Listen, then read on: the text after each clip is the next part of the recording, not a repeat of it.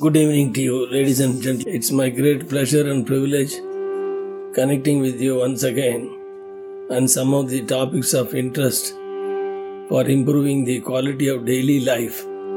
One of the aspects I want to cover in this particular episode is about the human suffering. Predominantly, it appears that in spite of uh, significant uh, advancement in the civilization and the comfort level of human beings, there's a huge amount of human suffering which is witnessed of late, which I thought may be an interesting topic of discussion. I would like to share some of my thoughts on this. Is there any way out for have a better quality of life, irrespective of whatever the situation that they are currently exposed to? So, I would like to start with the initial uh, discussion that what is the difference between pain and suffering? Are they one and the same, or are there significant difference between these two terminologies? Let us take the pain as a starting point. Human beings always uh, want to escape from the pain which could be experienced in their body. Sometimes, if there is any part is malfunctioning, it manifests in the form of a pain. Now, it's very interesting to see why the nature has created uh, the pain in the first instant. If the Creator is so kind towards His own creations, why He has created the concept called pain? So, if we look at it a little more with a different perspective, you will notice that whenever the body goes through any kind of a malfunction, it manifests in the form of a pain which is experienced by our brain. The moment we experience the pain, then we immediately try to find out how we can relieve ourselves from the pain by either popping up a tablet or going to the doctor and consulting him what's really happening inside our body. It's very interesting to note that although human perceptions through the five senses are designed to understand something external to ourselves in this world and not to understand what is happening inside our body. Let us take an example of uh, our heart beating or the lungs uh, breathing air or the blood circulating throughout the body. It is said that 98,000 kilometers the blood reaches out to different parts of our cells in our body. And a small organ called heart, which is nothing but a pump, which is perennially pumping this blood up and down throughout this 98,000 kilometers. We are not experience any senses about uh, the blood circulation in our body and our liver function or the stomach uh, digesting the food or the liver or the kidney for any other part for that matter there are so many actions are being taken inside our body without our consent or without our effort but we don't experience anything happening inside our body. But whereas a small ant is crawling on our hand we immediately recognize that some, something external is crawling over our body. So what it shows is that there is no way we can understand whether our body parts are functioning effectively or not. And then, whenever they are going through some kind of a dysfunction, and the pain is not manifesting to indicate that something going wrong internally, no human being will attend to their problem. Taking the example of diabetic patients, they don't experience the pain as much as the normal human beings experiences in the absence of knowing the pain, they are not able to attend to their body malfunction on time. So, this shows that pain is something which is incorporated in our being in order to save our life rather than giving a problem to us. For example, one of the lectures I heard from Swami Chinmayananda, who was telling that nature has been very kind to disconnect the pain when it becomes beyond bearable limits. For example, somebody was uh, run over by a train and lost one of their limbs. they suddenly become unconscious. Because the pain becomes unbearable, the brain disconnects the sense of pain. And only when the pain is coming to the tolerable level, the person regains his consciousness. That means the nature also incorporated a safety switch inside, which is snaps off to disconnect the pain, which itself is a proof that the creator has been very kind to its creation. So that's about uh, pain. But what is suffering? Suffering is nothing but our interpretation of the pain experienced by us. The moment that we are getting a slight pain due to indigestion in our chest, immediately we start interpreting that we are going to get heart attack and probably we may die.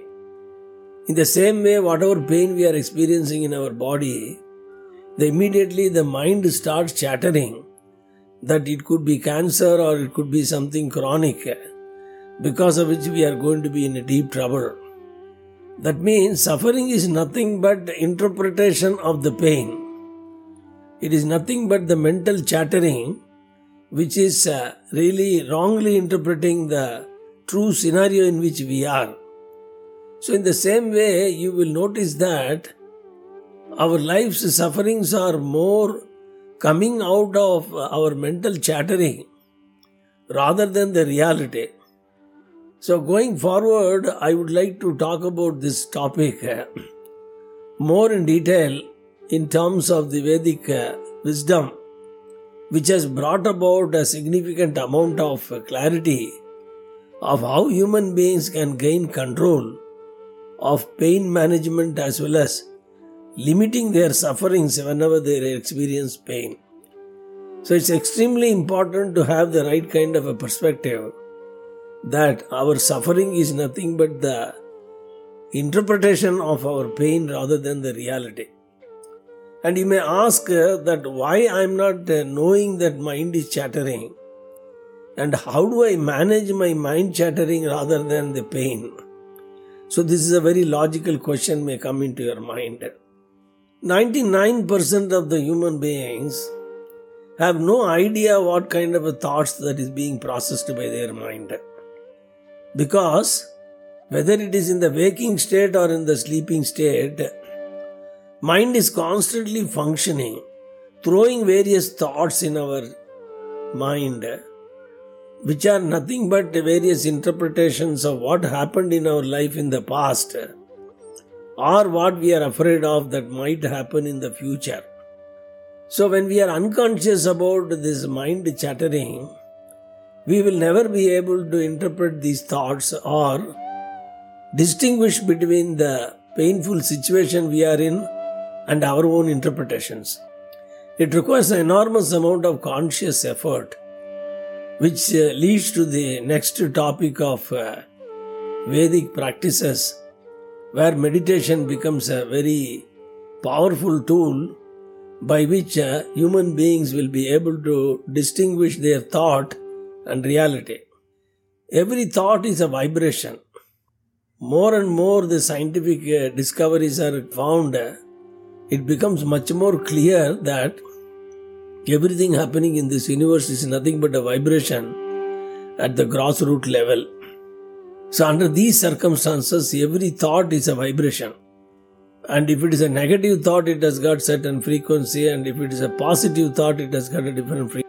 So, these frequency of vibrations are influencing our neurons in our brain and then releases certain chemicals.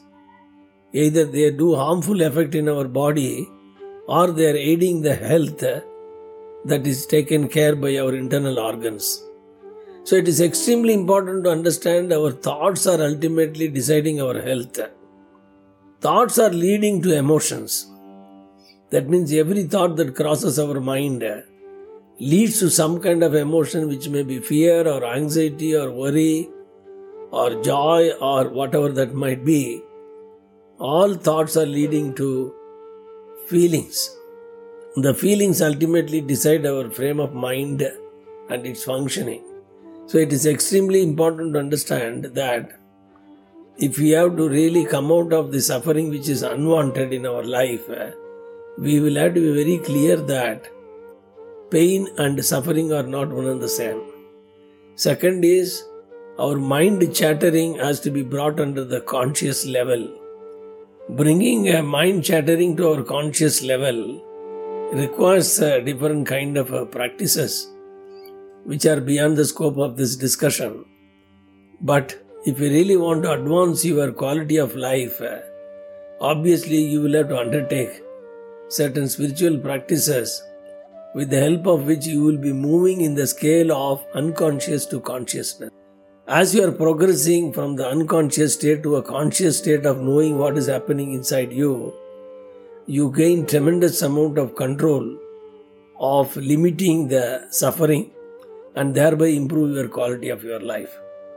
I hope that session has given you some kind of uh, insights which can be applied in your day to day life.